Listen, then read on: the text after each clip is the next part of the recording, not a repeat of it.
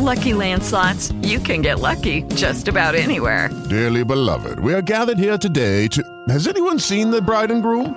Sorry, sorry, we're here. We were getting lucky in the limo and we lost track of time. No, Lucky Land Casino, with cash prizes that add up quicker than a guest registry. In that case, I pronounce you lucky. Play for free at Lucky Land Slots dot com. Daily bonuses are waiting. No purchase necessary. Void where prohibited by law. eighteen plus. Terms and conditions apply. See website for details. Hello, ladies and gentlemen. Welcome back to the Armchair Booking Wrestling Podcast. I'm your host. My name is Stomach Flu Steve, and hmm. joining me as my co-host is the dynamic Dwaylen Davis. Hey, everybody. I like that. I like yeah. that. That's good. uh, which which part, the stomach flu or the dynamic? The stomach flu. The stomach flu, uh, Steve. I, I like that. uh, well, I mean, it, it kind of describes the life in my house the past few days. Yeah. Um. And, you know, I, I still wanted to go ahead and get this uh, this episode recorded. Actually, we were discussing before. It's like last week we were only able to record one show um, because you couldn't. Yeah, because I, I had no voice. So. Yeah.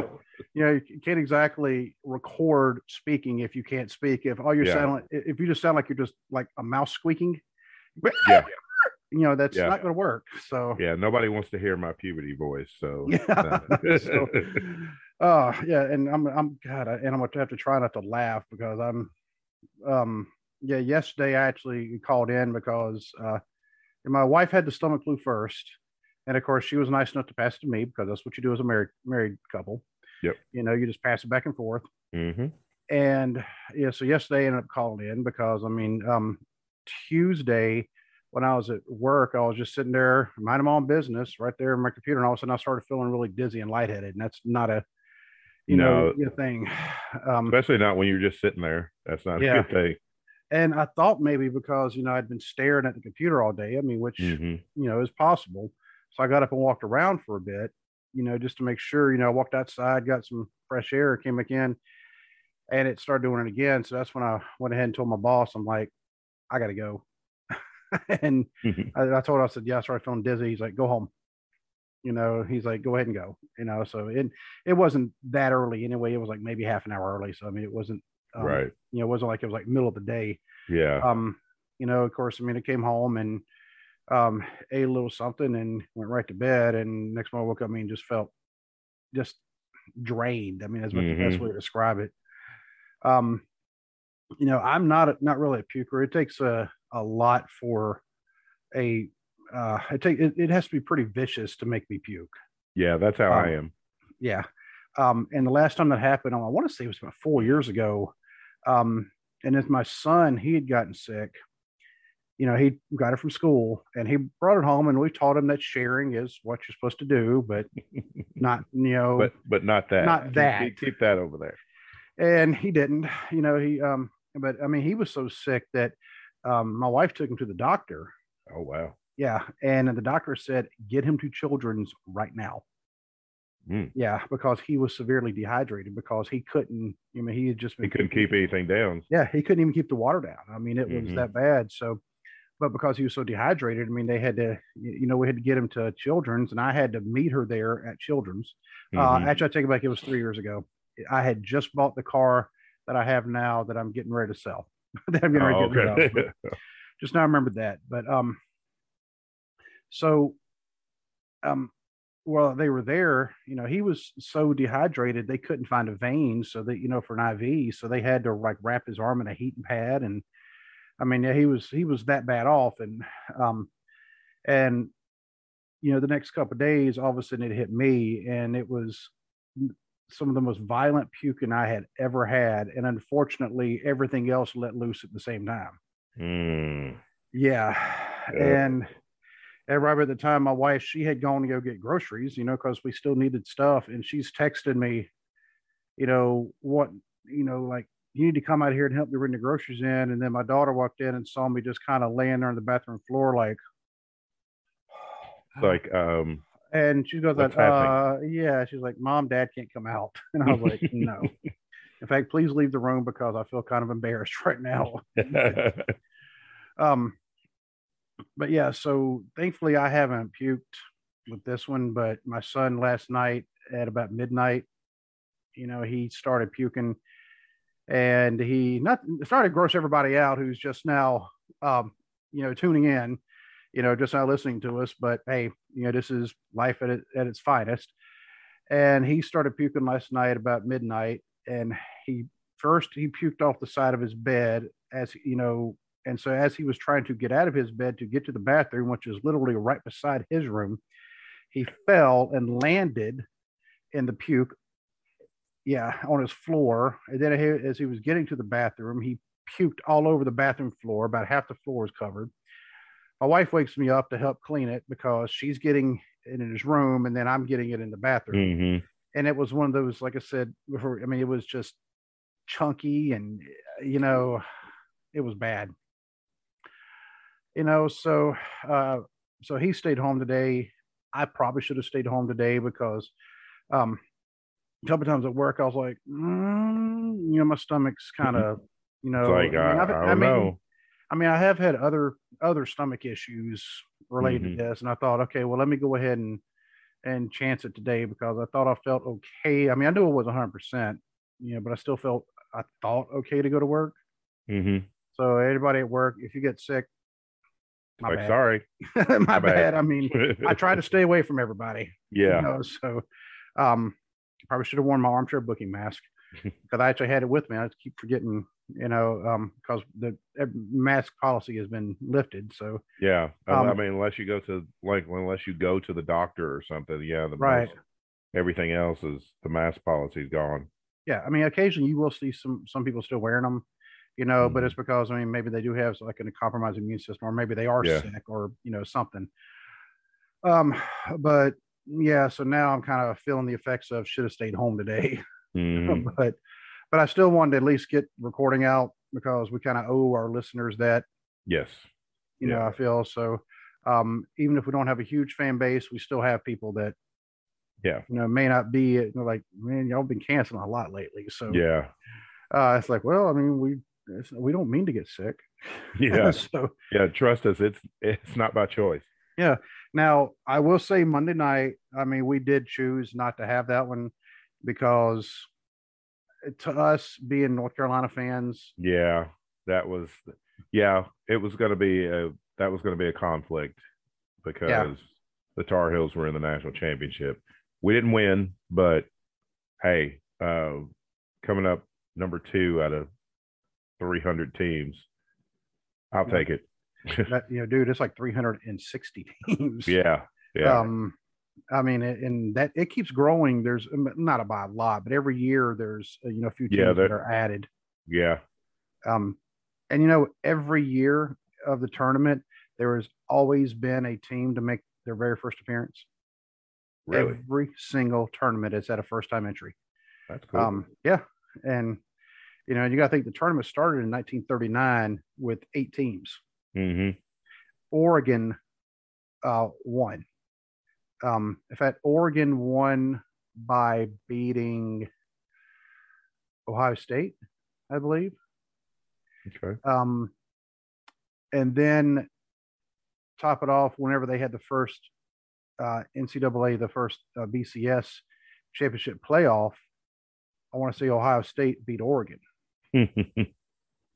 So that was a, I mean, and I have to, I have to verify that. I know Oregon was one of the teams, but Oregon did after that nineteen thirty-nine tournament, they did not make another Final Four until five years ago.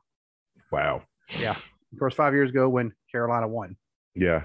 Well, you don't think of like, you don't think of Oregon or Ohio State as, you know, basketball powerhouses. Mm-hmm. They're, it's usual college, you know, they're, They're they're big in college football, but you don't think about them in college basketball. And and, and Ohio State, I mean, they've actually had a couple of uh, teams, like, but I mean, they're very much. I know it's a weird comparison, very much like Kentucky in football. You know, yeah, yeah. Kentucky, I mean, they're, they'll have the good teams, and then it's like, oh, back down, mm-hmm. and then all of a sudden it'll be good, and then back down again. Um, but Ohio State, I mean, uh, they uh, was it. They go to the national. No, they went to the. They went to the national championship game, the second year Florida won because Florida's the last team to repeat. Oh, okay. Um, God, that was a long time ago. um, Yeah, because they repeated, they they were the champs in two thousand six and two thousand seven. Um, because the first year they beat U C L A, the second year they beat Ohio State, um, and then turn around and they they beat Ohio State in um the uh, football national championship game, mm-hmm. like the next year. Yeah, you know, so um, it was like, you know, what are the odds of that?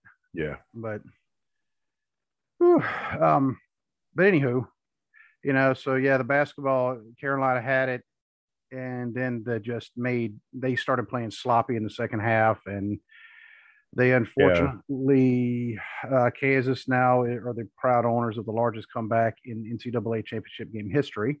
Mm-hmm. Because at one point they were down sixteen. Yeah. Um. But. But Carolina was still number two. Nobody expected them to go that far. You know, just a month before the, the that game, they were a bubble team, expected to not even be in the tournament. They're like N I T at best. Yeah. And then they knocked off Duke at Cameron. Mm-hmm. Krzyzewski's last game at Cameron. And they finally had their only time they've ever met Duke in the N C double A tournament, and it was in the Final Four. They beat Krzyzewski again. His very last game as a coach, they beat him. Yep. Yep. Uh, which I think is very poetic. I mean, I think mm-hmm. it's the only thing that would have made it better if it had been the championship game and not the Final Four. Yeah. Yeah. Uh, but I don't think anybody tuned in to hear us talk about people puking and, and basketball, but we just have to, we have to let that be known. Oh, yeah. You know that. Yeah. Uh, but yeah, that was the reason why we missed, because we honestly, we would have been distracted the whole time, because yeah, we, we generally start recording it at around eight thirty. And that game was starting at nine twenty, so we wouldn't have had a whole lot of time yeah. uh, to record anyway, because we've I don't think we've ever gone less than an hour. No, and, I don't think so. And we'd have been like, all right, we're going to throw a little okay, okay, done. And, gotta go. Gotta, gotta go. go. Bye. All right. See y'all later. You know, uh, and so really, so in the interest of trying to make a, a lot better quality show than us being distracted, mm-hmm. which, which we honestly would have been. So, yeah. Uh, so, but, I want to go ahead and give our contact and listening info before, because that's something else I will forget, because I admit my mind is a little foggy right now, mm-hmm. uh, just from the, the events of the past, you know, few days. Um, but if anybody would like to email us, please email us at armchairbookingpodcast at gmail dot com. That, I mean, anything that you want to email us about at all, including if you want to advertise with us, let us know. Yep. We, have, we actually have had somebody reach out to us. So, um, and we've had some other people, you know, talk about it as well. So, I mean, that that's actually, I think where we are, just let us know your business. Well, that sounds kind of odd. Let us know what your business is, what, and we'll just go from there. I mean, obviously there's some things we probably won't advertise, but I, I think the majority of the businesses we would, yeah. you know, um, but if you can also find us on Facebook at facebook.com slash armchair booking podcast, find us on Instagram, also at armchair booking podcast. You can find us at Twitter at booking armchair. You can find us on TikTok at armchair booking. Uh, you can find us on, obviously, on YouTube if you're watching us on video. And you can find us on just about any audio platform there is. Just look us up. If we're not there, let us know. We'll do what we can to get added. Um, and Excuse last me. but not least, we are hosted by Block Talk Radio. Uh, and speaking of Twitter, you can always find us. Excuse me. You can always find Coffee Dwaylen at, at fat underscore daddy seventy-three. Uh, if you want to just reach out to him directly and, and tell him how much you think I'm just horrible. And um, and I do want to give a shout out real quick, because if you notice this shirt, if you haven't seen my personal Facebook post, this is from the T N C Sports Talk, also known as Jay and Trey. Uh, this is a t-shirt that I ordered. I think I even mentioned on the, the show that I'd ordered mm-hmm. one of the shirts, and it you yeah. know, it came in the other day, you know, a couple of days ago. So uh, so I had to go ahead and rep them. Uh, there's good guys, and they are on a marathon session this week. They're recording, you know, seven straight days. Yeah. I'm like, you dudes are nuts. So yeah. Um, I've only been able to listen to one of them, unfortunately, because I mean, it's um, at ten o'clock in the morning, and yeah. guess when, you know, if we're going to have meetings, a lot of times our meetings are at like ten thirty. Um, you know, or sometimes I'm just right in the middle of work and, you know, or meetings. And sometimes, I mean, I'm able to listen, but I can't really, um, you know, get involved as much like in the chats. Yeah. And and if they know I'm there, you know, sometimes they will ask me a question. I'm like, oh, and they're like, if you're still here, and I've had to text Justin, or I was like, sorry, dude. So, yeah, it's like I'm working. Like, yeah, I had to walk away. I mean, and they're cool about it. I mean, they get that. I mean, um, yeah, but definitely go check them out. Also, while you're at it, check out the Hillbilly Hill. Um, yes, Sid yes. the Hillbilly Hill, the the Hill Truth podcast. He's an awesome, another awesome guy. Uh, we need to get him on our podcast. We need to get him yes. his podcast, because I mean, he, um, his shows are just, you know, he he kind of has a way of looking at things. I'm like, man, why didn't I ever see that? I mean, it, you almost feel like they're stating the obvious, but it, apparently it's not obvious if nobody's ever mentioned it. That makes sense, right? Right. You know, but he just brings it up. You're like, okay, you know, he so he is um, a very very good analytical mind when it comes to that, and he does speak like from a heel perspective, but he, but heels really do make the business. Yeah, yeah. I mean, um, and you know, you got to have that conflict. You know, you do need to have like the good versus evil, because that's what drives the story. You know, exactly. Yeah. Um, yeah, because it is hard to have like a good versus good, evil versus evil. Mm-hmm. Even, even though during the WrestleMania something happened, and now I'm kind of curious as to, okay, what direction are they going to be going from here? And I'm pretty sure you know the match I'm, you know, talking yeah. about. Yeah. Um, but anyway, yeah. So our topic of the day is going to be WrestleMania thirty-eight. Um, normally we we know people review it like the day or two after, but you know what? We didn't. We we didn't. So just please forgive us. Uh, well, there's actually some. There's actually some YouTube channels. There's one that I watch. It's. Uh... Wrestling with Regret. It's Brian yeah. Zane. Yep. That was really good. Uh, they believe he just dropped his yesterday.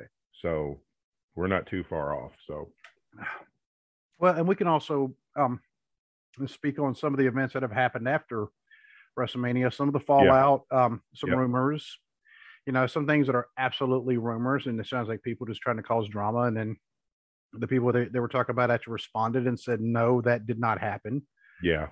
You know, so, um, but, and, and I had to confess to Dwaylen that I have notes on the first night. I don't on the second night, you know, uh, partly because uh, I only watched half of the second night on Sunday, then half on Monday, but it was before the national championship game started.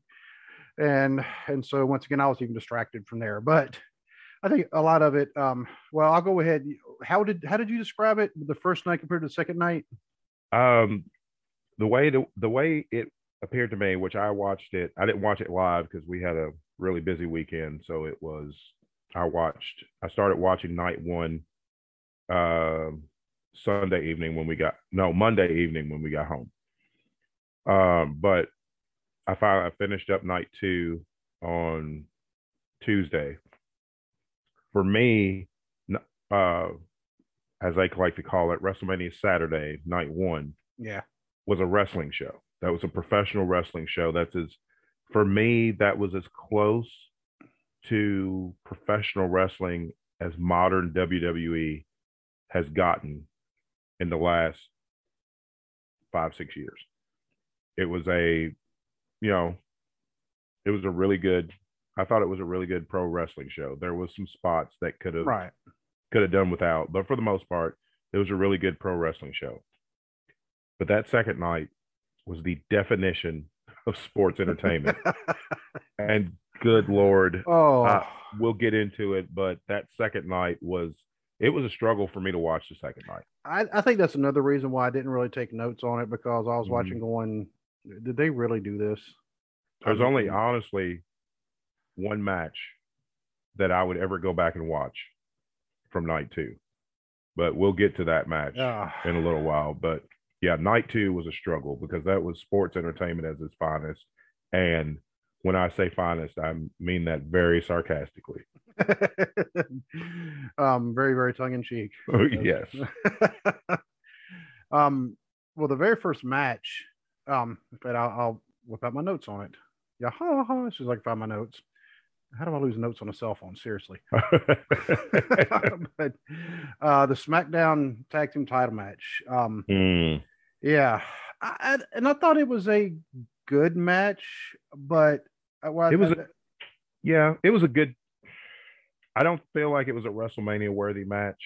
Bingo. Just, It was a good SmackDown main event match. You know what? And I said decent opening match, but nothing special, nothing to separate it from a SmackDown match. Mm-hmm.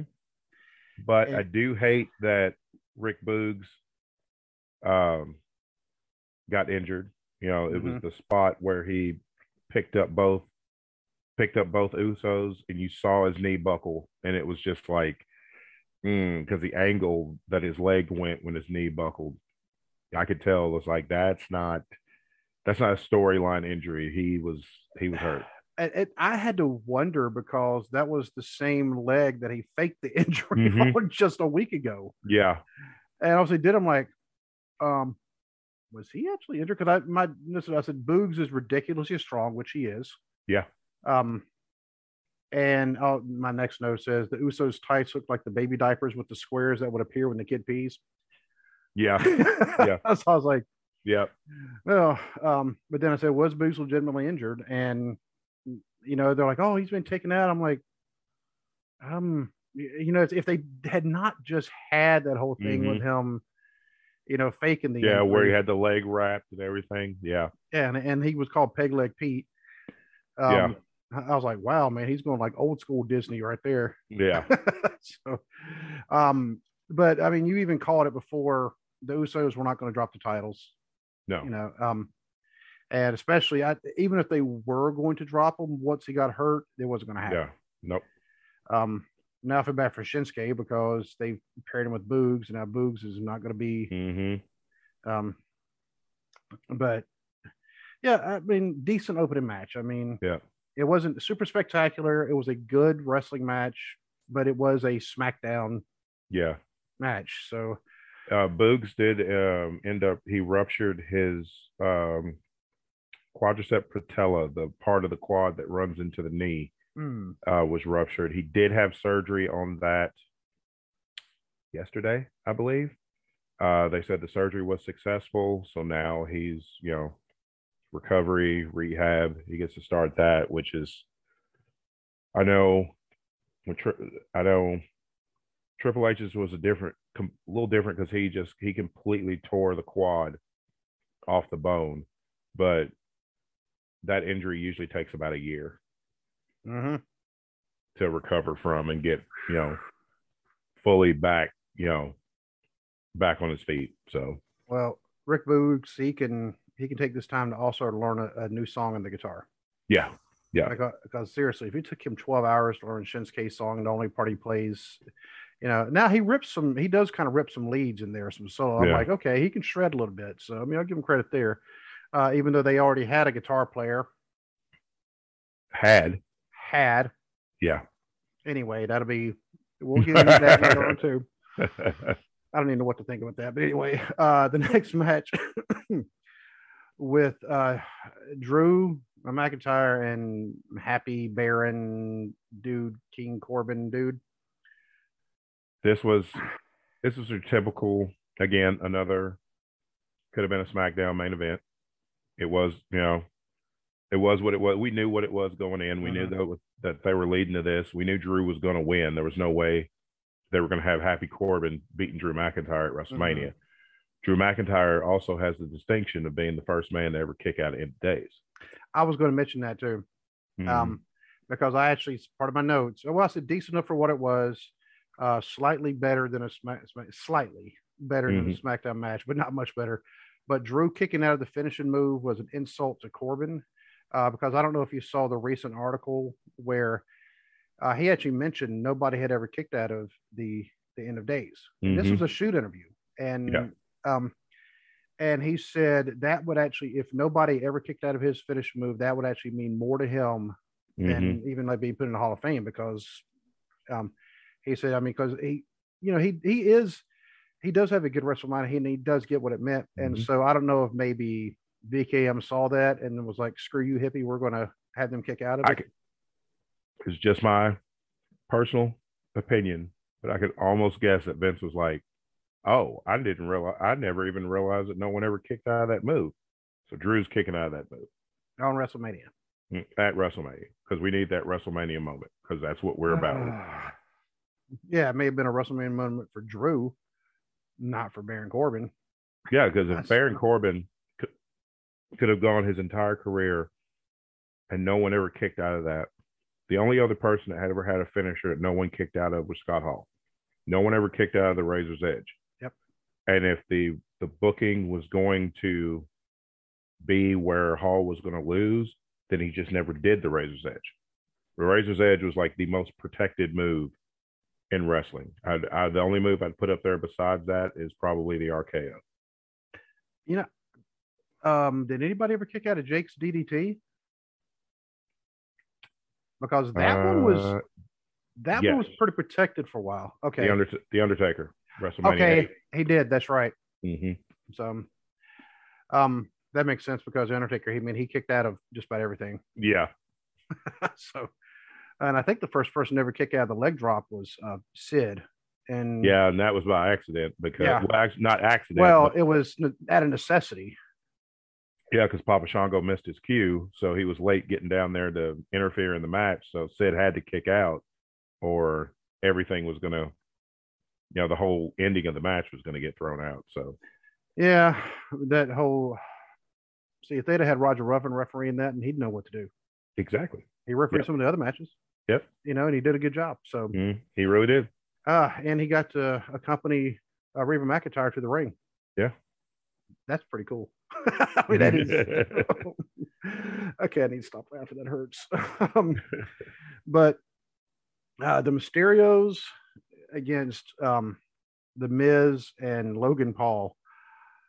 What did you think of Logan Paul? Logan Paul was a lot. I, I, I still do not agree with him having this prominent of a spot on no, the WrestleMania I mean, I, card. Exactly. That doesn't but... that that. that uh, doesn't include your United States and your Intercontinental Champions. But Logan Paul, I was actually impressed. He yeah. did a lot better than I expected. He didn't just, you could tell he didn't just phone it in. He actually, I mean, he worked the crowd. He, mm-hmm. you could tell he'd been working on his moves and everything for, you know, for his first time stepping into the ring. I thought he did really well for a celebrity. Yeah. And the the spot where he did the two leapfrogs and then he dropped down and did the splits. Yeah. That's not something that um no, anybody imp- much less men. Men cannot just you have to work on that for years. Yeah. And for him to all of a sudden drop down like that, it didn't matter that Ray kicked him in the face. uh, but it was fact that he dropped down. And it was like, wow. I mean, it's a, I, I saw a lot of people were commenting, they're like, yeah, Logan Paul actually, like you said, I mean, he he worked at him because he didn't mm-hmm. want to just yeah. phone it in. Yeah. Um, and I forgot, you know, his his brother, uh, Jake Paul, you know, was he was part of the pre-show stuff, and he was working the crowd too. And I'm like, yeah. Um, Logan Paul, he could potentially, if he would keep at it, which I doubt he does, but well, I don't know, he's trying to do something. I don't know. Yeah. Uh, he could potentially be the best heel in the company. However, um, my next note, the Miz turning on Paul as a prize, you know, so now who is the heel? Miz is the heel. Um, I did find out there was a report that I read on uh, Cultaholic um, that the reason that the reason they did the spot where the Miz turned on Logan Paul is because when they were working out the deal for Logan Paul to come in, once that match was over, he wants to be a babyface. So in order to do that, they had the Miz turn on him because the Miz is always going to be the heel. So they had Miz turn on him so that he could be the babyface going forward. Wow. I actually saw something. Uh, I didn't read the story. I just saw the headline. It said Logan Paul actually originally wanted to be the heel. Mm. Um, but I advise them, dude, they already don't like you, like legitimately. Yeah. You know, you got that go away heat already. Yeah. So you may want to try to try to endear yourself to the crowd. And the Miz was perfect. The Miz, he's the modern day Tully Blanchard. I mean, really. Right. He's the perfect one to play off of to get sympathy for the, from the crowd because they're gonna na- they're gonna boo the Miz as soon as his mu- music hits. He's yeah. He's built himself to be that type of heel. My only thing is, the end of the day, Logan Paul is a celebrity that's had one one match and got to have that match at WrestleMania. I don't know how well the crowd, I don't know well, how well fans are going to view him as a babyface. Right. Um, and did you see because the Miz's face? this isn't Bad Bunny. No. You know, this is, you know, Logan Paul has made himself a, such a heat magnet through his social media interactions and, you know, the build up to this match that I don't know how fans are going to take him as this switch, this, this, you know, complete switch to, oh, I'm, you know, I'm the underdog good guy now, even though I came to the ring with a five million dollars Pokemon card hanging around my neck. Um, my son actually pointed out that card too, because he saw it. It is, he... uh, it was a grade ten Pokemon card. I don't remember which character, but they said it is valued at five point one million dollars. And, you know, consider Logan Paul, I think he he might actually be banned from the country of Japan. Mm-hmm. I think bringing something that, yeah, is, you know, you think you think Pokemon, that is very, very Japanese. Yes.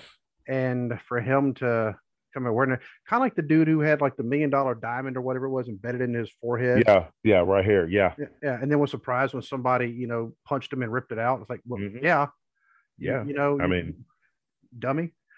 but, um, but well, did you see Miz's face right before he put him in the um yeah that was he's like yeah oh um, that that was that was just beautiful. As soon as I saw as soon as I saw that smile leave his face, I'm like, oh well, he's turning on this dude. Oh, what is Miz's finishing move? The skull crushing finale. Yes, because that is a move a lot of people don't give enough play, and they really should, because that is one of those moves you can perform on anybody. Yeah, because at first I'm like, this is a stupid move. That's that was my opinion when I first saw it, and I, I held that opinion for a long time. But the last few years, I think he's perfected it to where the time it's the timing, because like Jeff Jarrett did a similar move in T N A, he called it the stroke, but it's like, the timing was never right. Miz has got the timing worked down perfect on that move. And like you said, he can do it to anybody. Mm-hmm. So for the most part, I mean, I yeah. think some of the super, super maybe, guys, maybe not Omos, but no, but Omos, um, you know, that wasn't a great match. I mean, we'll get to that a little bit later on. Yeah. But I didn't expect that one to be a super great match, because even Bobby Lashley can only do so much with somebody. Yeah. Green. Yeah. Anyway, um, the Raw Women's Title. The very first thing I, I said, the champion should always be the last one in. Absolutely. I mean, I I loved Bianca's entrance. I thought it was fantastic. I loved Becky's entrance. It had that, it had that Marvel Studios vibe to it, mm-hmm. to where, you know, they had all the different little panels and everything like Marvel yeah. does. I like that. But yeah, Becky should definitely have come out last. The champion should always come out last. Um, because I even put the Bianca entrance marching band was a nice touch. Not super mm-hmm. spectacular, but I mean, it was a nice touch. No, but just a nice touch, you know. Yeah. Um, so Becky looks like an eighties female punk band lead singer. Yes, she reminds me. She reminds me of a couple of things. She reminds me of uh, character from Blade Runner. Can't remember yes. the character's name. Yes, thank you. Oh my God, I was with like the way with the way her hair was and the yes. makeup. Uh, she reminded me of the character from Blade Runner. Also, uh, the haircut reminds me of early Joan Jett. Yep, early Joan Jett. Yeah. Um, not the Joan Jett that my wife and I saw in concert, you know, a few years ago. Yeah. Not the nicest person on stage to like even her band and some of the people. Really? In the, yeah. Oh wow! They they started doing Crispin and Clover, and she all of a sudden, you know, she heard something she didn't like, and turned on, whoa, whoa, whoa, whoa, whoa, whoa, whoa, and we're like, what? I sounded fine, and then they they restarted something. She's like, sorry about that, you know, and then oh wow. Um, then another point during the song, she during another song, she was over talking to security guard, and she was like. And somebody apparently got kicked out because they did something she did. I don't know what the person did. I'm not saying they didn't deserve or did deserve to get kicked out, but she got somebody booted. Wow. Uh, and I've heard she, that she's just not a nice person. I don't know about that, although because yeah. Either way, I just I do like her music, and yeah. just like, you know, I like Becky as a wrestler. So yeah. Um, but yeah, her yeah Blade Runner. Think I was like, she mm-hmm. looks like something I could not put my finger on it. Yes, Blade Runner. That's what I'm gonna call her from now on, Becky the Blade Runner. So, Uh, now, I did say that the match there, it was sloppy at times, but it had brutal action at times. Yeah. It was, it was slow. The match it itself was, was... Yeah, it was slow, which I, I kind of expected because, like, I think Bianca's one of those wrestlers, and for her to only have been a pro for, like, six years, she adapts very well to her opponent's style. Yeah. Like, last year when she wrestled Sasha, it was a more of a fast-paced match because that's Sasha's style of match. Becky does, especially her current character, you know, she does a lot slower-paced match because, you know, everything she's doing is leading to the submission, the the armbar submission. Yeah. So hers is a lot slower-paced, and I think Bianca kind of followed Becky's lead and kind of adapted to Becky's style of match. But I will still say that is by, that was by far Bianca's two for two, in my opinion. Had the absolute best match at WrestleMania last year, and this was the absolute best ma- match at WrestleMania this year. Um, yeah, I mean, I thought the match was good. We knew Bianca was going to win. Oh, yeah, we knew uh, she was going to win. But, I mean, they made it, I'll give them credit, they made it believable that she may not win. Right. And that's a, as much as W W E likes to telegraph their victories, that that is a major feat for them to have me thinking, well, they might have Becky, they might have Bianca lose, they might have Becky mm-hmm. retain. So I thought they did an excellent job. Yeah, it was it was kind of sloppy at times, but in this instance, I think it kind of added to the match because as hard hitting as it was in certain parts, I think the the sloppiness just kind of kind of went in, it kind of played into the story they were telling. Right. It's like, I'm, it's like we're trying to get each, at each other so bad. We've done all this stuff to each other.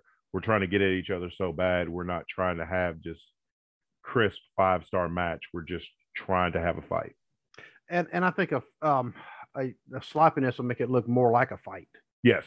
You yes. know, Christmas yeah. looks rehearsed. Or, yeah, it looks rehearsed. Yeah. Yeah, um, but speaking of telegraphing, the surprise opponent for Seth Rollins. I told you. Yeah, I, I mean, called it. I had no reason to doubt you, but yeah. at the same time, I wanted it not to be him just because it would throw everybody off. But I mean, yeah. it was. But that did you did you hear that pop? Yeah. When his music started, even. Like before the music kicked in, because at the beginning of his song, he always, it, it says, you know, in wrestling, there's more than one royal family.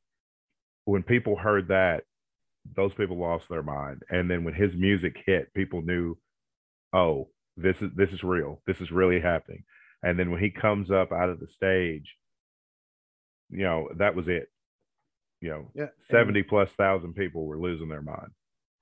Um, almost like the Hardys, it's the very same yeah. stadium, actually. Yes, yes. Um, and the Hardys was actually a surprise. Nobody knew they were going. Yeah. Um, but yeah, and then of course, you know, his thing now is, you know, that that tattoo. Yeah. Everybody knows Cody now by the tattoo. I don't even think he has any other tattoos. If you're going to get a, you know, your first tattoo is normally not on your neck, as far as I know. It was just- yeah. No, he got Dream first. He got that one after Dusty passed.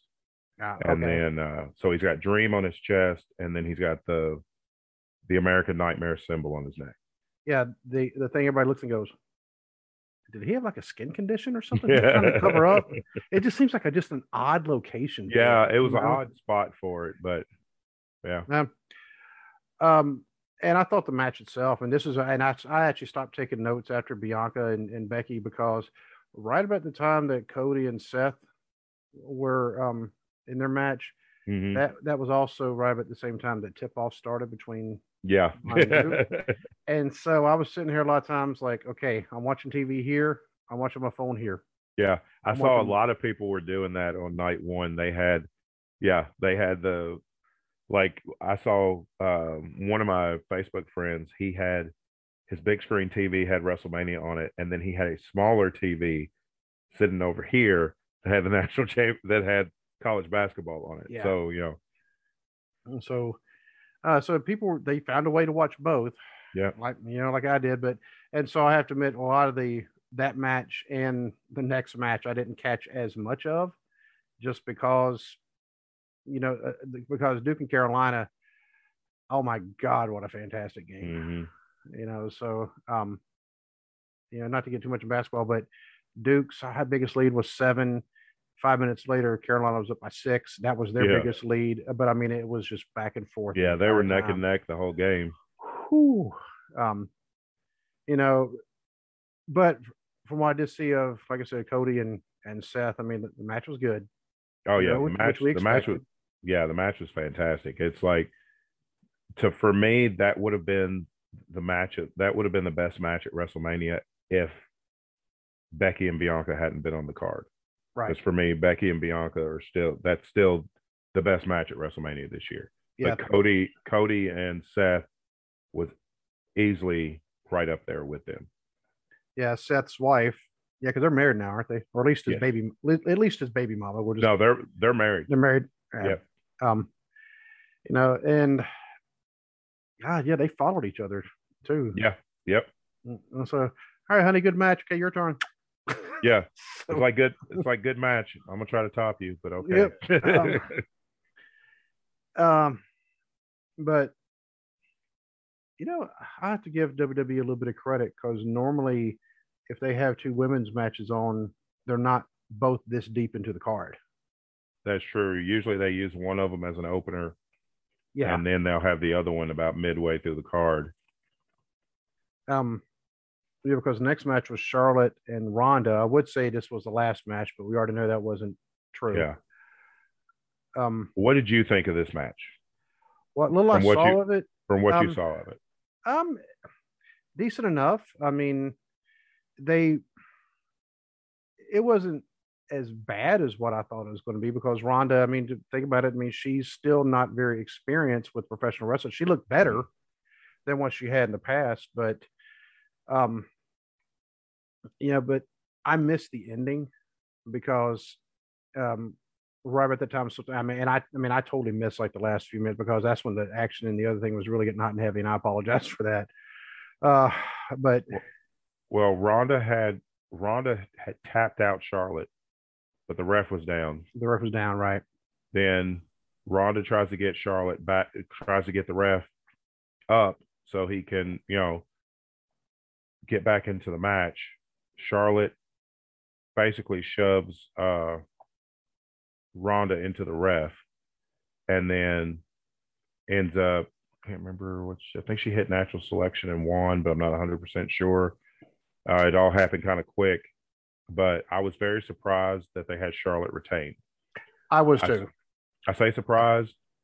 There was some fam- there was some non-family friendly things that I said when they had her retain. Am I a fan of Ronda Rousey? No. But I was rooting for her. I told my wife this. I was rooting for her just because I'm so tired of seeing Charlotte with the title. The only the only positive that I can see out of any of this is that Charlotte is supposed to be marrying Andrade this summer. Really? Yeah, because they've been engaged for a while, so they're supposed to be getting married this summer. So maybe they'll have Ronda take the title from her at Backlash.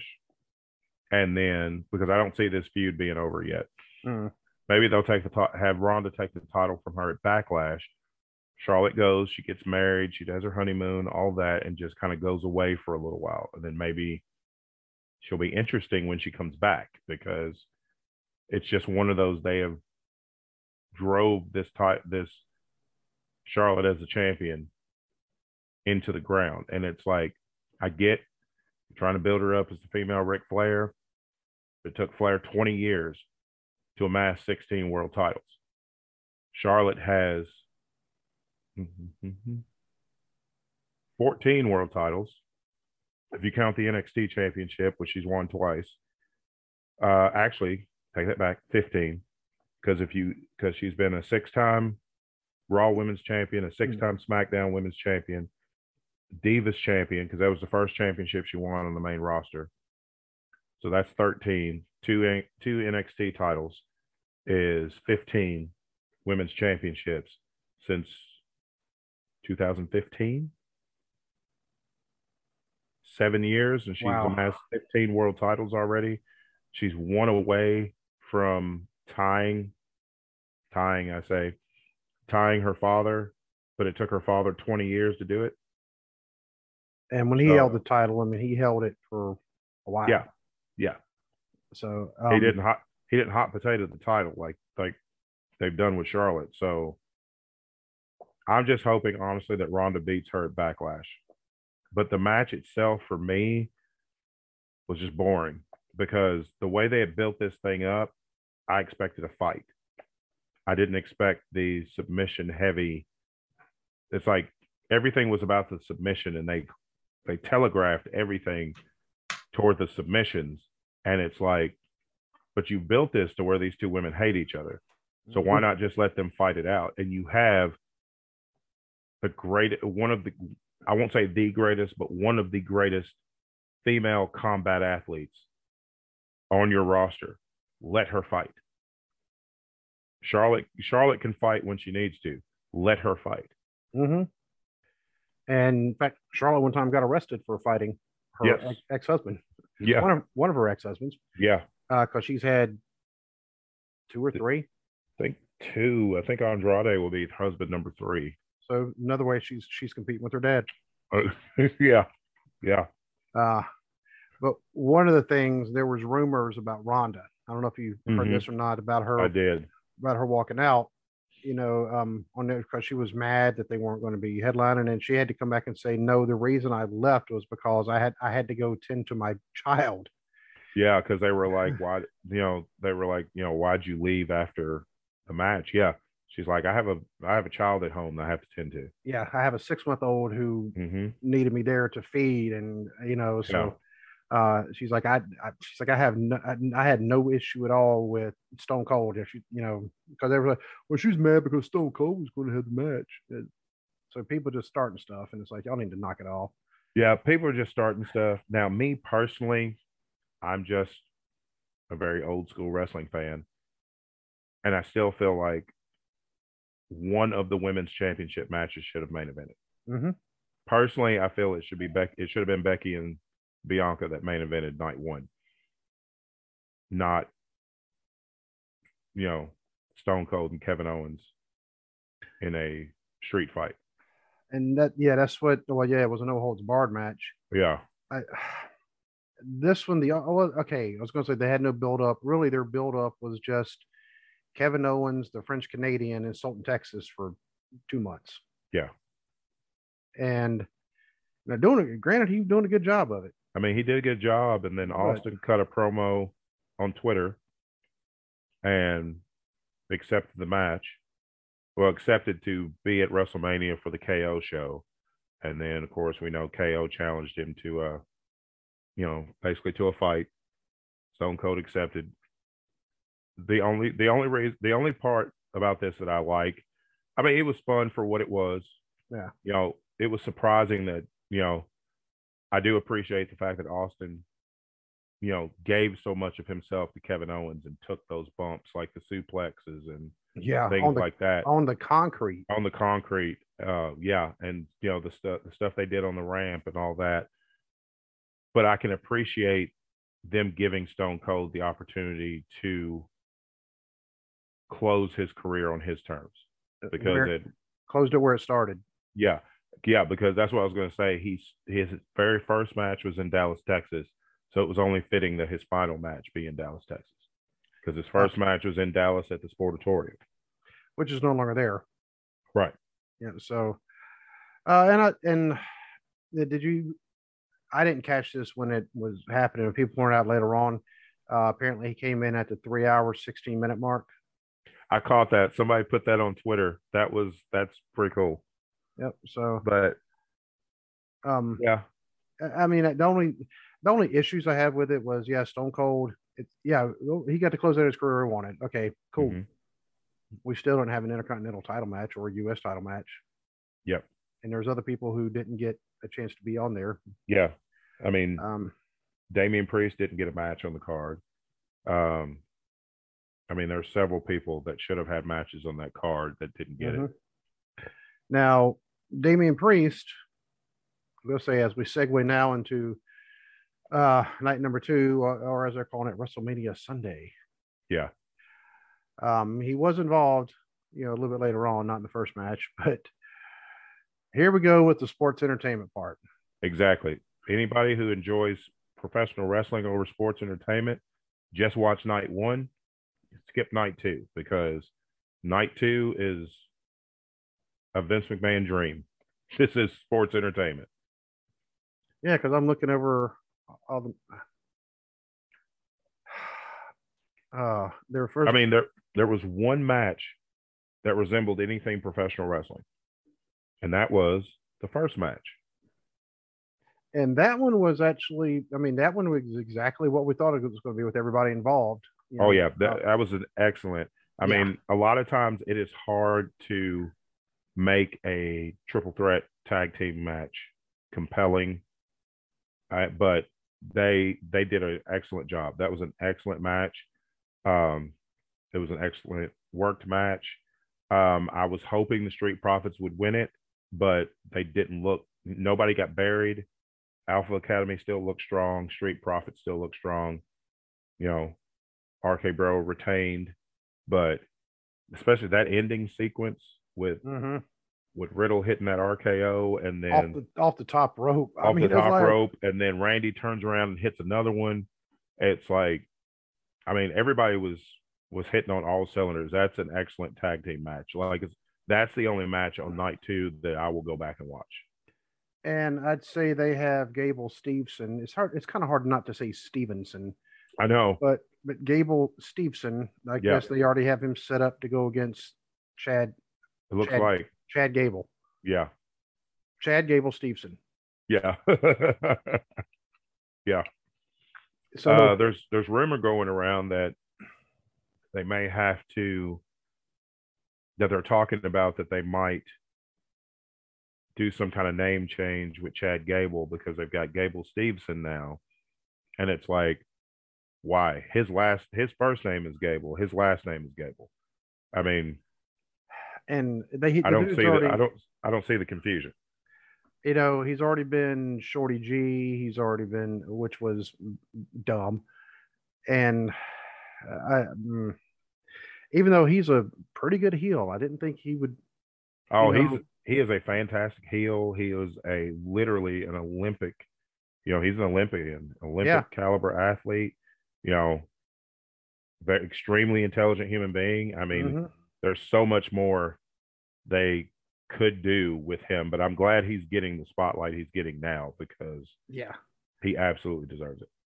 And Montez Ford, one of these days, he's going to get his, his foot caught in the ceiling. Yeah. That dude. Now, I, I hate when they throw out future world champion, because they like to throw that out so much on people. But I could see Montez Ford being a future mm-hmm. W W E champion down the line, because that dude's got everything. They need to get him started with the Intercontinental U S title uh, yeah. first, just to, yeah. you know, get him used to holding singles gold. Um, yeah. Yeah, but yeah, oh, absolutely. Uh, and now that match was good. Next match. Lashley and Omos. Oh, I felt I feel so bad for Bobby Lashley, because it's like, here's the thing: if they don't send Omos to N X T to get some seasoning and get some experience, you know, in in their developmental circuit, you're going to have a great colleague on your hands. Mm-hmm. I mean, Omos Omos can move a little better than the great colleague, but you're going to have a big lumbering giant that can't really give you a good match. And, you know, uh, Khali, actually, he had, he had some medical conditions yeah. to, to why he mm-hmm. had that weirdish looking walk. Yeah. But I mean, it was because of his bone structure. I mean, he, yeah. it, it, he was actually in physically in a lot of pain, mm-hmm. you know, he was doing a lot of stuff, but, um, but almost played basketball at, at Central Florida. Yeah. So he should be able to, I mean, now granted, with guys that tall, you generally didn't see them running real fast. It, yeah. Ex, except for that one dude who played for U K that year, they they almost went undefeated, but didn't. Mm-hmm. Um, that dude, uh, Willie Cauley Stein. Yeah. That dude was like stupid fast. Yeah. And I'm like, like oh. They uh, bill uh, they bill almost as seven foot four, four hundred pounds. But the problem is There's only so much that you can do with him. There's only mm-hmm. so many people that can work with him that are believable enough to move him around the ring, to manhandle him. You've only, I mean, really, you've got Bobby Lashley is what mm-hmm. you've got right now, because usually John Cena was in that spot. John Cena or The Undertaker was in the spot to fight the Giants. And you don't have any one of those anymore. So the task falls to Bobby Lashley. Which kind of, of course, you know, Bobby Lashley did win, which I'm glad. I'm glad Bobby won, because I don't, I can't understand having a former W W E champion losing to the overly green rookie. And I was like, but where do they go with Omos? Because now he's lost. Yeah. And that was your pet project. But they did redeem themselves. I'll give them credit, because they had M V P turn on Bobby Lashley on Raw. Right. And M V P has aligned himself with Omos, which is good, because Omos can't, you know, he's not good on the mic yet, any of that. But you've got M V P to do the talking. So M V P can do the talking, you know, mentor him behind the scenes. And I think this will work. You know, a lot of people have been on Twitter like, that was stupid of them to break up M V P and Bobby Lashley, but it makes sense. Bobby Lashley is going to be a babyface going forward. Mm-hmm. M V P is a much better heel than he is a babyface. So oh, absolutely. Align yourself with this monster and then get back at the guy who basically said he didn't need you anymore. Yeah. Um, Sorry. I mean, and you, ha- you have to give almost a mouthpiece. Yes. But, but like I said, the only thing I ever hear him in his form is all I hear is, Rrr. I don't know. Well, if he, I, I, I, I'm pretty sure he says words, but I just can't. Yeah. I mean, th- that he's, he's not good. You know, he's still new. He's very green. He's still yeah. new doing promos. He has an accent that not everybody is going to be able to understand. Yeah. Cause he's from Nigeria. Yeah. Yeah. And he's, he has that thick Nigerian accent. Not everybody's going to be able to, especially the casual fan that they're going for, is probably not going to be able to pick up on everything he's saying. But you give them an, you give him an excellent manager like M V P. Mm-hmm. M V P is going to talk him in the building. Yeah. So that that part's done. Now, Omos keeping them in the building is a different thing, but M V P can definitely talk people in the building. Now they need to put almost. Aziz and Apollo Crews all together. Problem is they buried Apollo Crews and Aziz by having uh, Omos beat them in yeah. handicap matches, and it's like, what's the point? You're Why? gonna bury, you're gonna bury two people to try to build up one when you don't you're when you're not sure if that's going to work or not. And, you know, watching Apollo Crews is always so frustrating, because the man is good. He just. Yes. And I'm like, they are they making him lose again? Yeah. You know, and because he does moves that he's what, about five, nine, five, ten. He's probably. Yeah, he's probably about five, nine, five, ten, but he's a good two. I'd say a good two thirty-five. I mean, he's got a lot of muscle packed yeah. on that frame. And this dude is doing standing moonsaults. Yes. You know, flat-footed from the mat, like, just, just standing whoop. moves up. Yeah, and just the dude is incredible, and it's like I don't understand how you don't how they don't see what they have. It's like with um, oh. it's like with Ember Moon. Well, Athena now, she's gone back yeah. to Athena, but it's like with Ember Moon. It's like, you know, Triple H saw what he had. You saw that in N X T. She gets to the main roster, and it's like Vince didn't know what he had, and it's like. Do you not watch your own product? All you have to do is watch N X T and just do the same. Copy and paste. That's all mm-hmm. you have to do. Uh, but anyway, that was one of the matches. Also glad when it ended. Yes. Uh, yes. Uh, the next match, Knoxville and Sami Zayn. I was also glad when it ended. They this okay, this was the night of burials. Almost got buried. Yeah, they, they kind of redeemed, but almost got buried. Mm-hmm. Lashley in a way got buried because they stuck him in this match. Yeah. Um, Instead of him fighting for a championship, they stick him in this match. Yeah, with somebody who's not just green, but I've mentioned this before, may not even know how strong he is, and he could have potentially hurt him. Yeah, he might be last come off a legitimate injury. Mm-hmm. There was no reason for them to do Sami Zayn the way they did. I don't care if it was the entire Jackass crew who beat him. Now, I'll give Sami Zayn credit. He he was on Twitter today, and he said that for him, that match with Knoxville was like one of the best things he's done in wrestling. He said he had a blast doing it. But for me as a fan, I never want to hear W W E. I never want to hear Seth Rollins or any other Seth Rollins, Nick Khan, any other rah-rah pro W W E person say say one bad thing about an independent company or A E W doing something silly, because that is by far one of the most ridiculous things I've ever seen done in wrestling. And if Jim Cornette, who loves to bash A E W for things that he thinks is dumb, if he does not bash this match, then he's telling his bias against A E W right there, because this was just ridiculous. It was too way too long. It was just mm-hmm. stupid. There was nothing. I didn't find anything. There was no entertainment value for me. It was not funny. It was just dumb. It's like they they reached for the lowest common denominator in this match. It's like if you're not if you're not a twelve-year-old boy, you're not going to find this funny. And yeah, I didn't find it funny. And, and I don't know, I don't know of many twelve-year-old boys that are going to find this funny. I mean, for God's sake, they brought a giant mousetrap into the ring. Oh. A giant prop mousetrap. Like, this entire match was one giant Looney Tunes cartoon. Thank you. That's all this was. That's perfect. Looney, Looney Tunes, Looney Tunes, Tom and Jerry, all the all the cartoons we watched as a kid. That's what this match was. And it, and it couldn't hold my attention, especially no. when I saw the mousetrap. I was like, "No, all right, what else is going on?" I mean, all to promote a movie that nobody's going to watch. That nobody's going to watch because it's you know.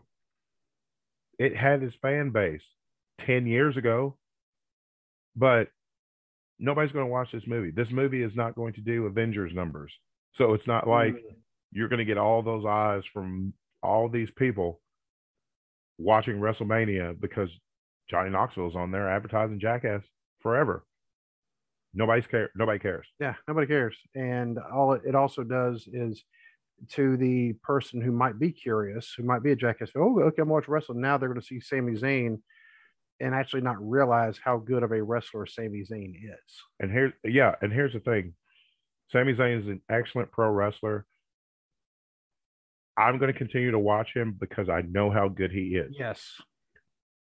But the casual fan that people are trying to reach, that W W E is trying to reach, are going to be like, why should I care about this guy? He just got pinned by Johnny Knoxville with a giant mousetrap. Mm-hmm. Why should and, I invest any time in Sami Zayn? Is how the casual fan is going to view it. And, you know, we know um, Ron Killings, R-Truth. We know he's he's Ron Ron Truth or, or Ron Truth. Ron Killings, R-Truth. I mean, he we know he's past his prime. You know, his best yeah. days are behind him. I mean, he's fifty he, years old. Yeah, he's won championships. You know, he's done good. Mm-hmm. Now he's Um, I don't want to say relegated, but I mean, he's very entertaining. You know, um, he, he has embraced that role. He loves, you know, making the people laugh. Um, I mean, even some of the stuff he does now, like, for example, a couple of years ago when he announced that he was going to be in the Royal Rumble, he challenged Paul Heyman. Yeah. And Paul Heyman's kind of looking like, what? And he's like, yeah. oh, Brock Lesnar, I withdraw from the Royal Rumble. Yeah. Yeah. It's stuff like that. But it's like, but he's past his his glory days. But but R-Truth has Same. already won two world titles. Right. He's. I mean, how many people in this day and age can say, "I am a former N W A World Heavyweight Champion"? He's done that twice. The only he's the only black man to ever hold that belt. This belt. Exactly. Right Ron, here. Ron Killings, R-Truth, is the only black man to ever hold that yeah. that belt, the N W A World Heavyweight title. He's already, he cemented his legacy in the early days of T N A. Nobody can take that from him. and you know, the twenty-four seven title, they might as well name it the R-Truth. Yeah. When when he retires and goes in the Hall of Fame, because he will, you know, they might just put it in a case and hand him yeah. the twenty-four seven title. Yeah, yeah. Because it's his. Yeah. He made it to where people yeah. wanted to watch it. I mean, because yeah. Sami Zayn is not, I don't think Sami Zayn's hit his prime yet. No. And now and, he's. He, and look at the work that Sami Zayn's already put in in wrestling. He's a former P W G world champion. He is a former uh, Ring of Honor television and tag team champion. Um, he's been the N X T champion. And he is a multiple-time Intercontinental champion. I mean, the dude's done a lot in pro wrestling. So, mm-hmm. you know, but it's like this image is what's going to stick with people, him getting pinned in a mousetrap at WrestleMania. Never should have happened. Never. Um, now, the next match, the Fatal Four-Way Tag Team match for the women's tag team. I like the ending. Oh, I like the result. I'm not going to say necessarily I like I like the result. Yeah. I mean, I'm fine. I was fine with the result. I would have liked to have seen Rhea Ripley and Liv Morgan win, but if they couldn't win, then I'm okay with Sasha and uh, Naomi winning. Um, I mean, it was a good match, but yeah, but it it didn't exactly set the world on fire. Yeah, and I mean, there were there was good parts. I mean, anytime Shayna Baszler was in the ring, it was good. But I mean, that because that's Shayna Baszler, and right. Anybody who's listened to the show knows that I am a huge fan of Shayna Baszler. So, but I mean, it's just everything she gets in the ring and everything she does is believable. You believe that she is going to hurt somebody. Mm-hmm. Every time she grabs a limb, every time she does a knee strike or a forearm strike, you just believe she is literally going to take this woman's head off. Uh, But like I said, I mean, I like I like the result. The match yeah. was okay. I mean, yeah. it was, the match was okay. It was yeah. it was a it was a it was a couple of steps above a Raw, or, you yeah. know, a Raw match, but I wouldn't necessarily mean, say it was a WrestleMania match. Um, you know, you're talking about having a, a triple threat tag team match. Having a four way tag team match is yes, you know, extremely even, hard. Yeah, yeah. So, and I think that so it kind of worked against itself. Yeah, you know, too um, many too many moving parts to kind yeah. of keep up with. But yeah, the end result was good. Um, it was Sasha Banks' first ever victory at WrestleMania. Wow, didn't realize that. Yeah, she had. Ne- she's never that uh, before that. She had never won a match at WrestleMania. Um, so that was her first victory. Uh, there are currently more black female champions in W W E right now than there has been at any time in the history of the company. Yep. So, so. I mean, that's a good thing for, you know, representation. Um, but yeah, I was, I was fine with the result. Don't forget, I don't know her name. I saw the tweet and I feel bad because I, I should have made sure I got her name. I noticed her when she was in the match, but the very first black female referee. Yes, I posted that on Facebook. Uh, yeah, you did, I saw yeah. that. Yeah, I saw that on Facebook, and I posted that. Yeah, very first uh, black female referee in the history of WrestleMania. She reffed that night, so that was awesome too. Um, and you know she was a good referee because you didn't notice she was there. Exactly, and that I, I just happened to look. Is, and I was like, yeah, oh, and that okay. is a sign of a great referee is when they don't bog down the match. They don't get in the way. You don't even know they're there until they count to three. Yep. They count to three, or they count the tap, or they, yep. they count them out, you know. Yeah. Um. But the next match, I hate to say it, I thought went long. It went too long. Edge and A J Styles. Yes, it went very long. It went. Oh. If they if they had have shaved at least five minutes off this match. It's, yes. It's just, here's, that's my problem with the Edge comeback. If you notice, all of his matches are really long. Yes. With his body in the shape that it is, he does not need to be working these twenty, twenty-five minute matches. You know, mm. fifteen, fifteen minutes is a good, would be a good amount of time to tell your story. Now I'll give him credit. That entrance was fantastic. I do. I know people miss the um, Metalingus theme, but I like this new theme. It perfectly, it's still Alter Bridge, but it perfectly fits his new character. I do feel, though, that he needs to call uh, Malachi Black and uh, thank him for the gimmick idea, because yeah, that's Malachi Black. And yeah. even Brody King, who's in the House of Black, put on uh, Twitter, he said, when you ordered House of Black with, from wish dot com. Yes, yes. I was like, uh, well, Brody yep. King won Twitter today. Yep. Uh, and, you know, you're talking about, oh, my God, what's his face? You mentioned him a while ago. And Damian Priest. Thank you. When he came out, so, yeah, he was at WrestleMania. He was involved, yeah, sort of. But here's the thing. All he did was stare at A J. And A J was so distracted by Damian Priest staring at him that Edge was able to spear him out of midair. It's like, you were A J Styles. You were better than that. Yeah, I mean, A J, A J, A J deserves better than what they're doing. Yep.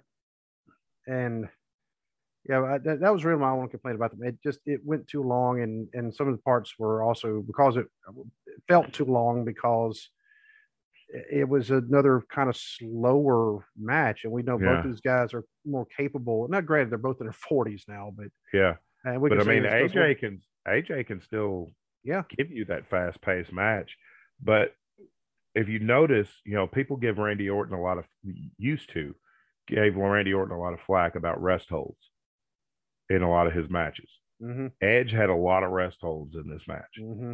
And that, for me, that brought the match down. It's kind of Brian Zane from Wrestling with Regret. He's like, he always says how certain things in a match will just take you out of that moment. For me, the, all those rest holds just took me completely out of the match. Uh, and the ending, though, with Damian Priest was like, well, okay, at least they're getting involved with something, even if it is, you know, the House, yeah. of, the House of Gray. I don't know. Here's my thing. Now, I do have a couple of ideas. Like, it, it's obvious Edge is building this this dark stable or whatever. So you've got Edge, you got Damian Priest. If they turn Rhea Ripley heel, she would be a perfect fit mm-hmm. for that group. And then you've got her challenging. Could you imagine the matches you could have with her and her as a heel and Bianca Belair with as a champion? Oh. Oh, forget it. I mean, yeah. I would. Oh, I would. I would watch that match every single time they put it on. But she's a possibility if they want to turn her and Liv Morgan heel and have them join Edge. Because I mean, let's be honest, Liv ain't doing nothing else. Nope. I mean, they're not. They're not gonna do anything else with her. So why and, not add her to this group? And wasn't Liv Morgan part of the Riot Squad? Yes. So she already knows how to play a character like that. Yep. So. I mean, I think the group, if it's done right, I think it has potential, especially if it keeps Edge out of the ring more, if he has more of a the leader, the mentor type role, and lets the younger talent do the wrestling. Because right. he Edge has even said here recently in an interview that there is there is a time limit on his career. He knows mm-hmm. he does not have much time left. So why not transition to that? And then you're this, almost like this cult leader type, and you've got these followers that are doing your bidding, and it's all younger talent that can get over. Because, I mean, honestly, Rhea Ripley's already over. It's not going to matter if she's yeah. a face or a heel. I'm watching everything she does because she is, everything about her screams star. Mm-hmm. Just like with, everything about Bianca Belair, uh, Bianca Belair screams star. Everything about Rhea Ripley screams star. And, you know, Rhea Ripley, she already has the look. Mm-hmm. Uh, some of that would be in a darker type of stable. And, and yes. they need to talk to Kevin Sullivan about yes. how to really create that kind of stable, what mm-hmm. they should have had with the Wyatt family, but they totally honked that it. one. Yeah. Yep. Um. But speaking of Kevin Sullivan, I could have sworn he was like in the front row, but um, and I only... thought it was him every now and then, but then yeah, like, you know, you would... saw the guy I'm talking about. Yeah, but then they'd show it again, and it was like no, that's not him, but it's like, it sure but ain't like it? Him. Yeah. I don't um, know. Yeah, because when I met Kevin Sullivan, sort of, um, you know, at the thing in Chillicothe, Ohio, mm-hmm. you know, a month ago, um, then I explained to my son who he was, mm-hmm. sort of, and he's like, oh, I'm like, yeah, you know, yeah. but um, he's another one that I haven't, I have their contact info. We need to see if we can get him and, and um, Andrew Anderson yeah, on the yeah. show. So um, speaking of Andrew, I'm pretty sure you've seen the, um, the picture. Apparently you're talking about a big botch, and somebody ought to get smacked around for this. When they said a Madcap Moss, they, they had on the caption, the Andrew the Giant Memorial Battle Royal winner. Yes. I saw that. I was like, how do you mess that up? I mean, and I get it. It was, it may have been an autocorrect, but still, you got to catch things like that before they yeah. go out. Yeah. Oh, anyway, um, speaking of a, a big botch and never should have happened, what was the point of having Sheamus and Ridge Holland beat the New Day in a minute forty? I don't know, because they were supposed to be on night one. And then I don't know. Okay, if... I, I knew there was one, a match that had gotten. I, I thought it was Bobby Lashley and Almost match, mm-hmm. but I wasn't sure. No, it was the New Day versus uh, the Brits, and it was supposed to be on night one. It got bumped from night one. They put it on night two, but then they only gave it, you know, a couple of minutes. And why is Sheamus still winning at this stage in his career? Oh. Uh, why is he again? He's another one. Why is he not like the manager type for this group? And Ridge Holland and Pete Dunne be the team. Pete Dunne, yeah, Pete Dunne, not Butch. I, I just refuse. I can't. I just no. Pete Dunne and and Ridge Holland should be the team. Sheamus yeah. should be the manager. As a manager, can he interfere? Absolutely, because that's mm-hmm. what a manager is supposed to do. But he does not be need to be in the ring, you know, pinning people at this point in, you know, at this point in his career. Oh, and it, yeah, this was a waste. Yeah. You know, especially when they gave, like, you know, Edge and A J, like you said, was at least five minutes too long. Yeah. That um, match, that match had to, I know that match had to have been about twenty-five minutes. Uh, I'm not sure. twenty-four oh five. See, I was close. Yep. yep. Uh, I mean, really, they could have they could have shaved about ten minutes off of there. Oh, easily. Knoxville and Zane was fourteen twenty-five, which is about fifteen minutes too long. Um, yes. uh, I think the triple threat tag match was eleven thirty is about right. Lashley and Almost six thirty-five. Uh, that well, I guess really six thirty-five. Yeah. Man, I I thought I mean it felt longer. It but, felt a whole lot longer. Um, but yeah, so they could have cut some minutes and then given. You know, so maybe there was a reason for this. I mean, I, I, I don't see a reason for a squash like this. Maybe they'll explain it tomorrow night on SmackDown. Maybe something will come yeah. out of it. But either way, it felt like a burial, uh, especially since the next match, McAfee um, and Austin Theory went nine forty. Yeah. Now, I do appreciate uh, and respect the um, the Big E tribute that Xavier and Kofi did with the gear. Yes. Because that was the gear uh, that that was uh, the same. The their singlets that they were wearing were similar to the gear Big E won wore the night he won the W W E title. Yep. Excuse me, sorry. I mean that, that is their that is their brother. Yeah. You know, because yep. they they've been a team now eight years. I think so. Yeah. Eight or nine. Yeah. Yeah. I mean it's it's been a hot minute. So yeah. Um. And God, you think about every other stable that's been out there, you know, any other yeah. tag team, collective stable, whatever you want to call them, that have started and disbanded in the time that they've been together. Yeah. I mean, you look at the even, I mean, even the Horsemen rotated members. Mm-hmm. You know, even the Horsemen had, you know, Ole was out and then Luger was in and then Luger was out and then Wyndham was in, and New Day's never changed members. It's just been mm-hmm. those three dudes. Well, temporarily they had Kevin Owens for a bit, but that was just that was an odd one. But um, it's like one of these things is not like the other. Yeah, one of these does not match. Something's yep. going on. Uh, um, but Austin Theory, you know, I think there's a lot of potential there. And I think everybody, mm-hmm. you know, um, especially like we were saying at the Elimination Chamber, Brock Lesnar went over, but Austin Theory got over. Yeah. And so he proved that, yeah, but they need to get him away from the whole alignment with Mister McMahon, because that's not doing anything for no that is a, wise. That's a death nail. Look what yeah. it, look look they did that with Drew McIntyre when he came in. Look what yeah. happened there. It didn't pan out very well. It's like, because Vince is going to get bored and move on to something else, and then if they haven't built Austin Theory up enough to stand on his own, then he's just going to fade away.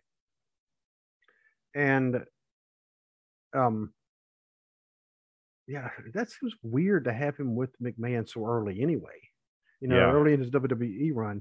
Well, yeah, because, I mean, they brought him up from N X T. He was in a group with uh, uh, Johnny Gargano. They were called The Way. It was Johnny Gargano, uh, Candice LeRae, was Johnny Gargano's wife, um, Austin Theory, and Indy Hartwell. They were called The Way. And then he got drafted from N X T, and then they immediately put him with Vince. Sounds like a new age cult. Yeah. yeah.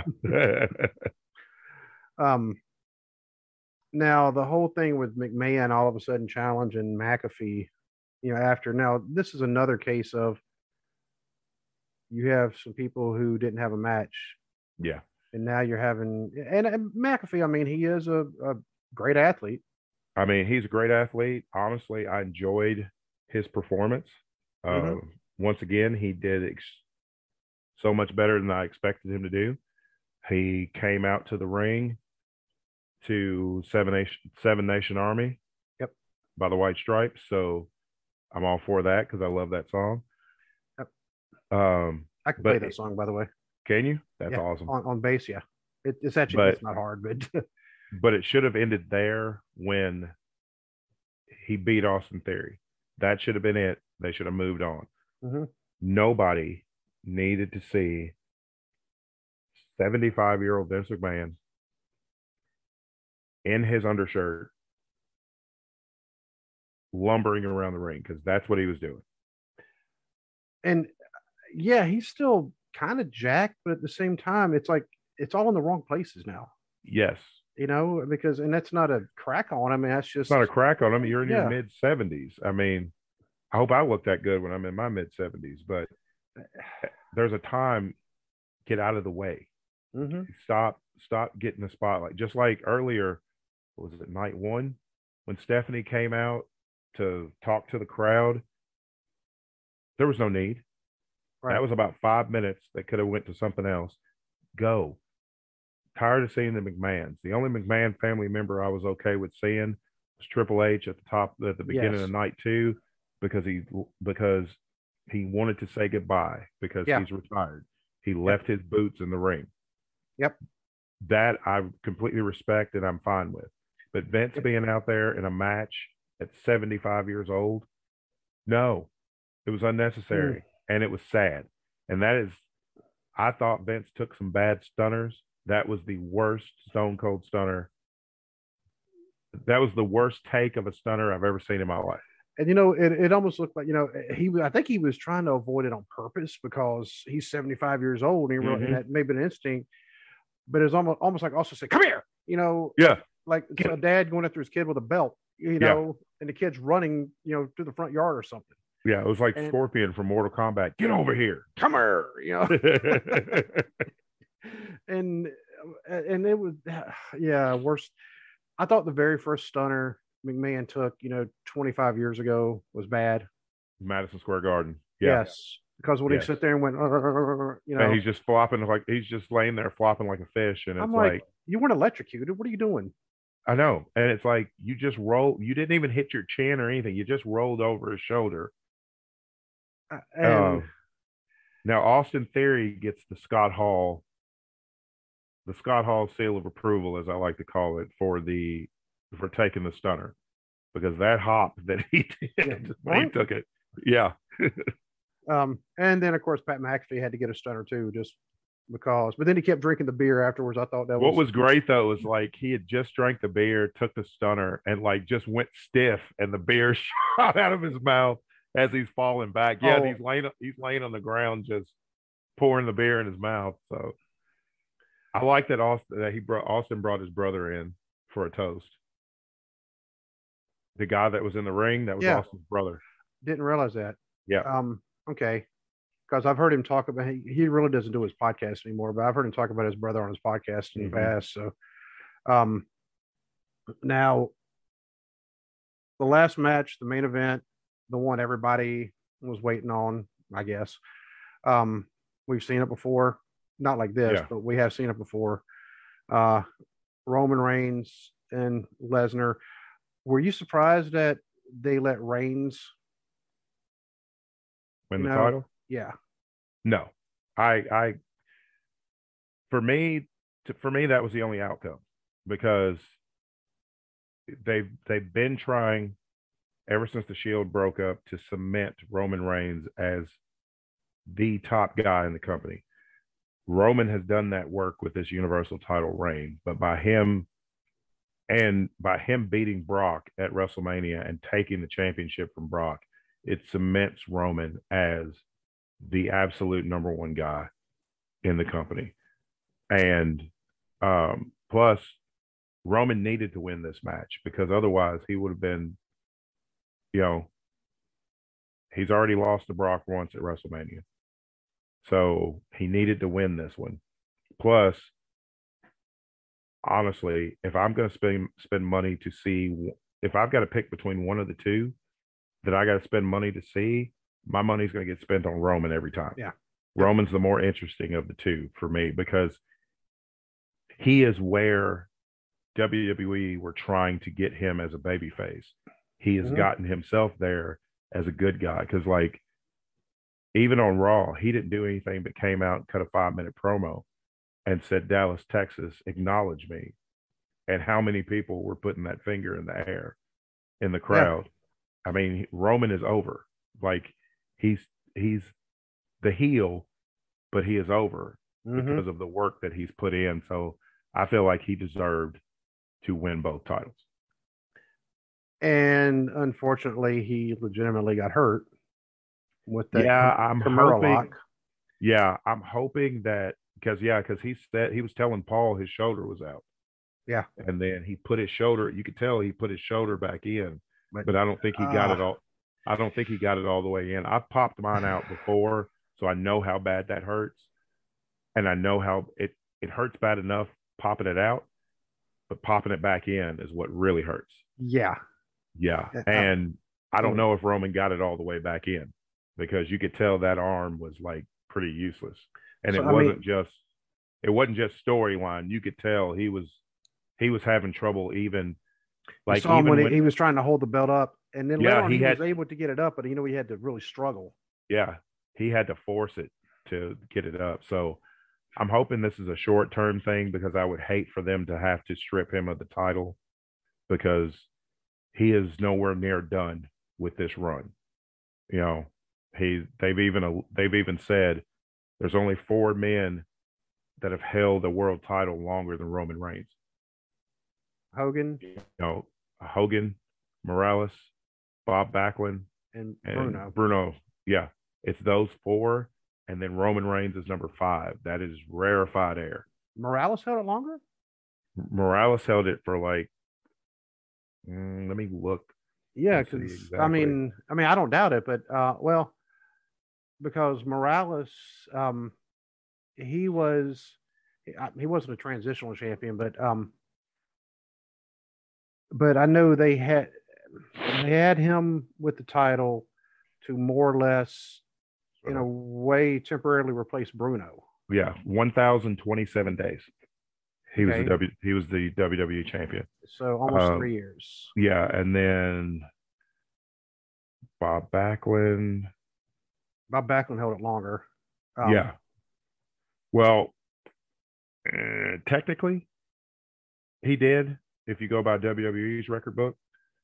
Um, by W W E's record book, he was he's W W E champion two thousand one hundred thirty-eight days. He lost that title to Antonio Inoki. Right. But W W E doesn't acknowledge that that, that championship They he didn't. They don't so, acknowledge the title change, so they just say it's still one seamless title run. Yeah, and in that one, because Antonio, uh, that, that's a weird. I still don't get why they did that. I mean, I know Antonio Inoki is extremely powerful. Yeah. Um, in the wrestling world, and then just politics as well. Uh, speaking of Antonio Inoki, kind of a side subject. Um, you ever looked at what his actual name is? No. It might surprise you, because I had to look, and I thought somebody was messing around with the Wikipedia article. Mm-hmm. No, his name is Muhammad Hussein Inoki. Really? Yeah. Okay. He converted to Islam um, a long time ago, but but of course, I mean, he still goes by Antonio, uh, right? For, you know, professionally, because everybody knows him as Antonio. Yeah. Um, but yeah, he was born in an affluent family in Yokohama in nineteen forty-three. Mm-hmm. So yeah, he's he's been around a while. Um, but yeah, he converted in nineteen ninety. Oh, okay. Yeah, he was in actually in Iraq negotiating for the release of some Japanese hostages, and um, he converted to Shia Islam and uh, during a pilgrimage to Karbala, the Shiite holy city in Iraq. Yeah. Okay. Yeah. So first time I saw that, I'm thinking, uh, well, he's a, he also reportedly he describes himself as both a Muslim convert and a Buddhist. Oh. Okay. That's a interesting combination there. Yeah. Um, Bruno held the title for. Um, a long time. two thousand eight, two thousand eight hundred three days, like eight, eight years. Yeah. Hogan held it for four and a half years. Then Backlund had it for about three years. And then uh, one thousand twenty-one days for um, Pedro. Okay. And of course, Backlund held it for three years the first time. He held it for like three days the second time. Yeah. Um, yeah. Bruno held it, I think, eight years the first time. And then, hell, I think four or five years the next time he had it. Like yeah. Forever. Um, like, but then, then, then he said, Ro- I'm tired. Give the, give up, give it up. Yeah, and then Roman is um, Roman's closing in at six hundred days. Uh, I'm glad though they're not hot potatoing. At least there's one title they're not hot potatoing. Yeah, I am too. Like a lot of people have been like, "Oh, I'm already tired of the the Roman Reigns thing. Give it to somebody else." Who are you going to give it to? One, why take it off of him when it's working? Two, who are you going to give it to right now? Right. And um, yeah, I can't think of anybody because they, they've let everybody go. Yeah, they let everybody go, which is like you could have put Samoa Joe on SmackDown, had Samoa Joe and Roman Reigns in a program for the Universal title. Yes, because well, like we've always said, Samoa Joe against a Samoa named Joe. Yeah. And you know, some Samoa had, Joe. They had great matches together. Yeah. And Jim Ross said it because now, you know, of course, Samoa Joe signed to A E W. He's already had a match. He had a, I watched his match from Dynamite last night against uh, Max Caster of the Acclaim. Jim Ross. Jim Ross could sell ice cream to a snowman. He tell he he makes you believe everything, and he said it perfectly. He said that Samoa Joe is one of the absolute toughest men he has ever seen in pro wrestling. And when Joe hit the muscle buster to win the match and then looked into the camera, Jim Ross said, those are the eyes of a trained professional killer. He's like, and God help anybody that gets in the ring with him. Yeah. And that is perfect because yeah. that's, that's Samoa Joe. Samoa Joe is like, I always talk about how real it is when Shayna Baszler gets in the ring. Mm-hmm. That's how Joe is. And they could have had knockdown, drag out wars with him and Roman Reigns, but yeah. no, he was a number on the spreadsheet, so we had to cut him loose. Uh, anyway, and I have a feeling, and I texted you this. I have a feeling, probably within about six months to a year, there's going to be a new person that's either going to be All Elite, Ring of Honor, or Impact. And that is the man apparently formerly known as Elias. Yeah. And it's like, one, he needs to grow that beard back ASAP because that is That, that, that's that like working. That's like me with no beard. That ain't working. No, I need no. That's too much face. I need. I need to should, grow should the I bring, beard. Should I bring the picture back up? I mean, you can bring the picture back up, but everybody can see that is. I have way too much face for no facial hair. By the way, that, that picture was became really popular on Facebook. I it really so. did. It really did. So um, I had somebody ask me about that um, this weekend. We were at a uh, we were at an event in uh, Benton, Kentucky, and uh, ran into somebody we knew, and he's like, "I saw you on Facebook. I saw that picture of you on Facebook, and I cannot believe that was you." Like, yeah, that was seventeen-year-old me. But, uh, yeah, I don't think that Ezekiel thing is not going to work. It's like you had something great with Elias. It was working. Why would you mess with it? They should have just let him be the cool heel. Yeah. Like what, what Roman has become kind of a cool heel. Yes. You know, Elias was much better when they let him be a heel, let him cut his own promos because mm-hmm. nobody had, nobody could have wrote what he was saying. No. Because, I mean, you could tell he was very spontaneous with it. And, you know, when he was bagging on whatever town he was in and then writing a song about it, nobody was writing them songs for him. He was doing it Mm-mm. himself. Yep. And it was great. And it was funny. I mean, and, but he was still doing heel type stuff. And yeah. so, like, all right, cool. But everybody's cheering him. So, oh, they're cheering him. We have to make him a face. Of course, yeah, it's like, you don't not, not necessarily. I mean, it's like, well, they were they were booing Roman for a long time, but you didn't make him a heel, even though then, then you should have. Exactly. You know, they weren't booing him because they thought, oh, you should be a bagger. They were booing him because they didn't like him. Yeah. You know, and like and like we're talking like the go away heat kind of. Yeah. They didn't like him, uh, but then you made him a heel. Now they like him. Mm-hmm. They like him, which Roman has said in an interview that um, him and Vince McMahon had some. He put it as some uh, heated discussions mm-hmm. about him turning heel. And he pretty much told Vince, I'm not coming back if I can't play heel. And uh, I think, you know, having the entire Anawai family behind him. Yeah. Yeah. Yeah. So, uh, but there's also another person who did not appear on WrestleMania. I just saw this, who is not thrilled that she was not on WrestleMania. Mm-hmm. And that's Alexa Bliss. Yep. And I would love to see her go somewhere else. Um, and actually, since she's she's from Ohio, I'd like to see her, you know, just make an appearance at an N W F show. Yeah, I think I think that'd be kind of cool. But even though I, I seriously doubt that would ever happen, um, because she may go, ooh, Cincinnati, no. But but Uh, you know, Alexa Bliss is another one who is way too good to be left off of a major show. Yes. And I mean, stop with this whole thing with Lily and all this. Do the goddess gimmick. It will, mm-hmm. it worked. She was over. Another one. She was a cool heel. She played the, she played a perfect heel, but fans respected her enough for the work she was doing mm-hmm. that they embraced her. Let her go back to that. I mean, you've got, yep. Again, she would be another credible heel challenger to Bianca Belair. And you remember probably it was when she was doing the goddess stuff, and right after she did the whole um, the the supervillain. Oh my God, what's her name? Um, um, Nikki Cross. No, um, the one that Alexa Bliss was kind of portraying. The she's in, you know, oh my pudding. Har- she was joking. Harley Quinn. Harley Quinn, thank you. Yes. And, and see, that's why if I need to know comic book stuff, I always go talk to Dwayne.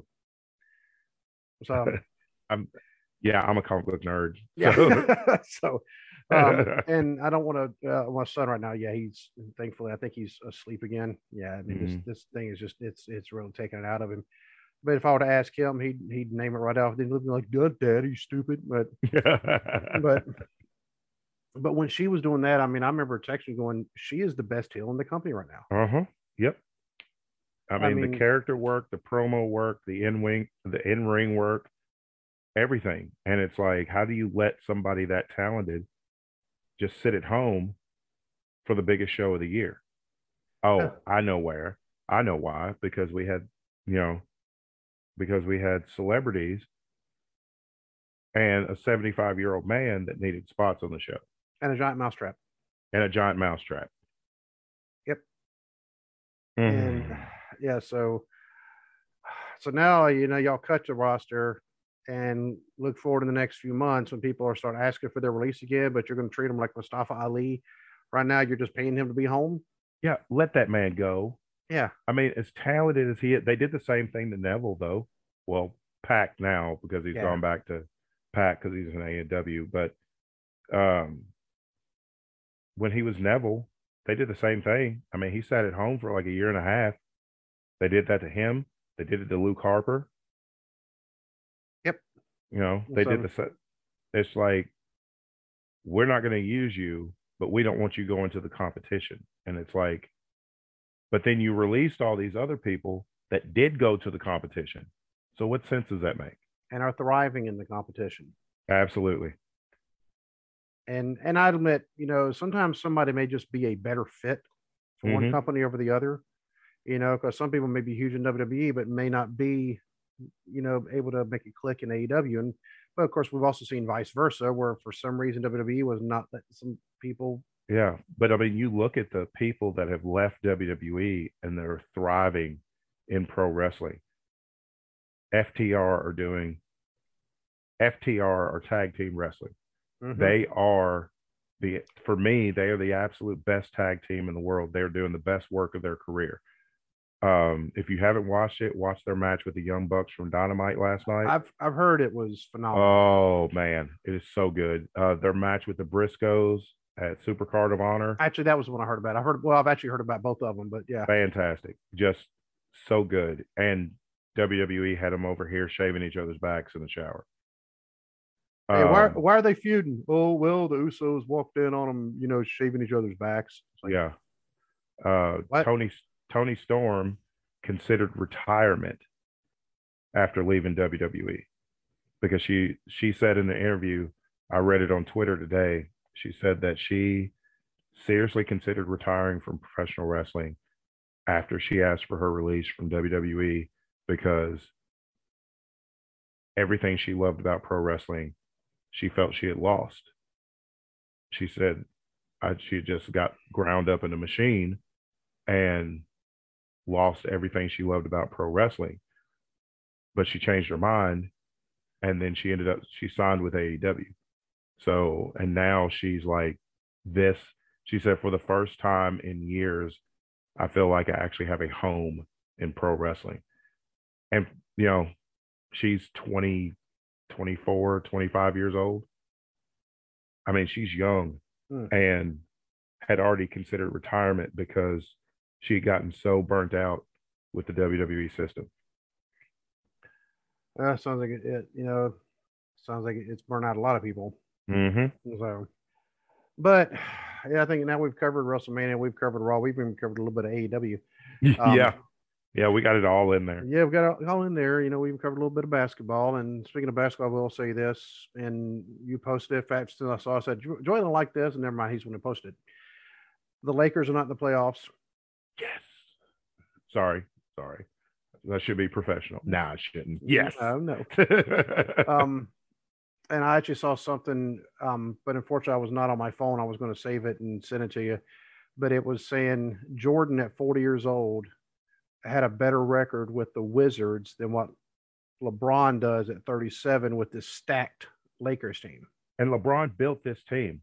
He, he, you know, he handpicked all these guys. He, you know, you know, he was the one who talked management into trading all the young guys that helped them win the last championship to get to build this super team because he thought, oh, we're just going to roll through, the, you know, roll through everybody and win the championship. He was hurt off and on, and then he just quit on his team. I don't care what anybody says. He quit. No, he's yeah. He thinks everything should revolve around him. Well, there was like he supposedly had this ankle injury, and I get it. But if you look at Kobe Bryant, who had a similar ankle injury, still played to get his team to the playoffs. LeBron just sat out the last few games of the season. It's like when he knew they weren't going to make the playoffs, he didn't even try. And it's like, you have literally called yourself the greatest basketball player in the world, yeah. but you're going to just quit on your team. Anthony Davis is injury prone. I hate to say it, but he is. Um, kind of what happens though when you're when you're kind of when you're one and done out of college though, and you know. Uh, Anthony Davis, wasn't he a um, a U K product? Yep, he played a fr- he he played one year, played his freshman year, mm-hmm. went to the draft, played for the Pelicans for a few seasons, got traded, and then got traded to the, got signed by the Lakers. Did you um, see the Did you see the um, the trash talk by the Pelicans? Mm-mm, I hadn't yeah. seen it. Because apparently, when he left the Pelicans, he said that's a wrap. Because I'm, you know, he's saying he's going to a championship team. Yeah. When they got eliminated, somebody from the Pelicans actually tweeted, well, that's a wrap. And then Carmelo has been. Carmelo is all about the scoring. He ain't worried about nothing else. He has never been a team player. He wasn't a team player in Denver. He wasn't a team player in New York. He's Carmelo's for Carmelo. Mm-hmm. Same can be said for Russell Westbrook. The actually. More so can be said for Russell Westbrook because he is all about his stat sheet. That is all he's concerned with. And you know the sad thing about the N B A, and this is actually one of the reasons I don't really keep with the N B A as much, because the the league, I know we're kind of really getting off the topic of wrestling. Mm-hmm. The league as a whole, to me, has become one big money grab. Like, mm-hmm. you know, yep. to get the money, you have to, you know, the more games you have, the more money you have. Well, let's keep expanding the playoffs, keep expanding the playoffs, keep expanding the playoffs. There are thirty teams in the N B A, twenty of them make the playoffs. Yeah. sixty-six percent of yeah. your teams are in the playoffs, and the Lakers aren't one of them. Exactly. So, yeah. Uh, I mean, that that's how. The second most successful franchise in the history of the N B A is not in the playoffs. And they supposedly have, you know, the heir the, apparent to Jordan. Supp- they supposedly have the greatest player in the world. King James. Yeah. On their team. And they're going to be sitting at home watching the playoffs and the finals, which I'm fine with because I'm not a Lakers fan, but more so I am absolutely not a LeBron James fan. So I'm always happy when he gets to sit at home and um, watch everybody else play. I'll say this about LeBron James, and then we probably should wrap it up. Because, yeah. Um, uh, yeah, because, um, yeah, my stomach is telling me some stuff. Um, when I was in Dayton, I've, and I mentioned this before, when I was stationed in Dayton, you know, mm-hmm. LeBron James was still in high school. Right. And, of course, you know, his senior year, he was one of the last that went straight from high school into the mm-hmm. N B A. And, I mean, I, yeah, he was the best high school player in the country, and he was good enough to make the pros right out of high school. Okay, very talented. They would have on the Dayton T V station, you know, which is, we can't pick up Akron T V stations from Dayton, mm-hmm. you know, it's too far yeah. away, but they were still showing the LeBron James play of the day or play, the, you know, whatever. Mm-hmm. I'm like, okay. And they almost um, had him playing in the Nutter Center, you know, there at Wright State where my daughter goes. But during the time he was going to play uh, there, they had a game schedule and everything. Then his eligibility came into question because of mm. I don't remember the exact details, but they, they actually they didn't let him play for about two weeks until they got it all straightened out, and then they came back. But that was during that period. But one of the plays they showed for the LeBron James, you know, play of the day, play of the week, was him going on a fast break, him jumping up, ball down between his legs, coming up and dunking the ball. Mm-hmm. I'm like, that's great. And if I, if I was his coach, I'd have ripped his rear end as soon as he came yep. off the floor. Yep. They said, this ain't, this ain't street ball, kid. Yeah, stop showboating. Yeah, because what happens, you get up there, that ball goes flying because you've lost control of it. Yep. you, know, you, want, you want to do that during a dunk contest? Great. You want to do it street ball where it doesn't mean mm-hmm. anything? Great. You don't do that during a game. It, nope. it almost, you know, almost be like in Major League, uh, the movie. Yeah. Nice catch, A's. Don't ever effing do it again. Yeah. You know, yep. it, that's the way it would be. But that's that's always been my really my impression of LeBron James. So this goes back when he was eighteen years old, mm-hmm. you know. So, uh, but anyway, so yep. So we now we covered WrestleMania, and we'll definitely, hopefully next week we'll have a lot more more shows. Yeah, life happens. You know, um, you know, health reasons happen. Other we knew we were going to be distracted, so Yeah. Um, we just kind of made that decision. It's like, yeah, if if we're no, we're going to more or less give a not so great show. Let's just not even do it. Right. Right. You know? Yeah. So I mean, and you know, take that for what it is. Um, no, I mean, we're not like Eric Church, who canceled an entire concert to watch a game. People paid. Yeah. Bad luck, dude. Bad luck. Um, but either way, you know, hopefully we may have even more shows, you know, to make up for it. Yeah. You know, so uh, especially because I'm still, depending on feel, I sh- hopefully I'll be okay by this Saturday. I'm still planning on going to Chillicothe for their fan fest because I want to meet the Rock and Roll Express. They're on their last thing yeah. before they finally are done. I want to meet Sergeant Slaughter. He follows us on Twitter. Maybe we can get him on the show. Hopefully. Yeah. Uh, Hacksaw Duggan's going to be there, and Tony Atlas is going to be there, which is kind of awesome. Interesting. If you ever watched The Legends House, did you ever watch mm-hmm. that? Yeah. So I wonder if, you know, one's going to be in one corner, one's going to be in the other corner. Maybe. So, um, but uh, also Big Mama's going to be there. Riley Matthews is going to be there. Mm-hmm. And, you know, she said, Riley said she's going to have merch and she's going to be signing autographs. So cool. Dude, she is, you know, she's on her way. Yeah, I she mean, really is. Yeah. So uh, very happy to see that. I can always honestly say I was the first person to ever interview her. Mm-hmm. Yeah. You know, uh, and unfortunately you missed that one. Yeah. Uh, but, Yeah, but I mean, we, maybe we can get on the show. I, I, uh, I'd be one to bet she'd be happy to come on the show again, you mm-hmm. know, to kind of talk about everything that's been happening in the past year, you know, since, um, you know, her career kind of started. Because I actually saw her very first match also in a parking lot of a, a car dealership. Yeah, I remember her, you were telling me about that. Yep, her and Breezy, you know. So, um, but either way, we'll figure out some good topic. We still need to cover Triple H. Yes, um, yes, we do. Yeah, his so retirement that, and his impact on the business and mm-hmm. both good and bad. I mean, because we're not yeah. gonna say it, you know, he's had some negatives, but I mean, overall, I mean, he's been better than what he has been bad. So. Yeah, yeah. Uh, but we'll figure it all out. But until we do, God bless. God bless. Judy was boring. Hello. Then Judy discovered Chumba Casino dot com. It's my little escape. Now Judy's the life of the party. Oh baby, Mama's bringing home the bacon. Whoa, take it easy, Judy. The Chumba life is for everybody. So go to Chumba Casino dot com and play over one hundred casino-style games. Join today and play for free for your chance to redeem some serious prizes. Ch-ch-chumba. Chumba Casino dot com.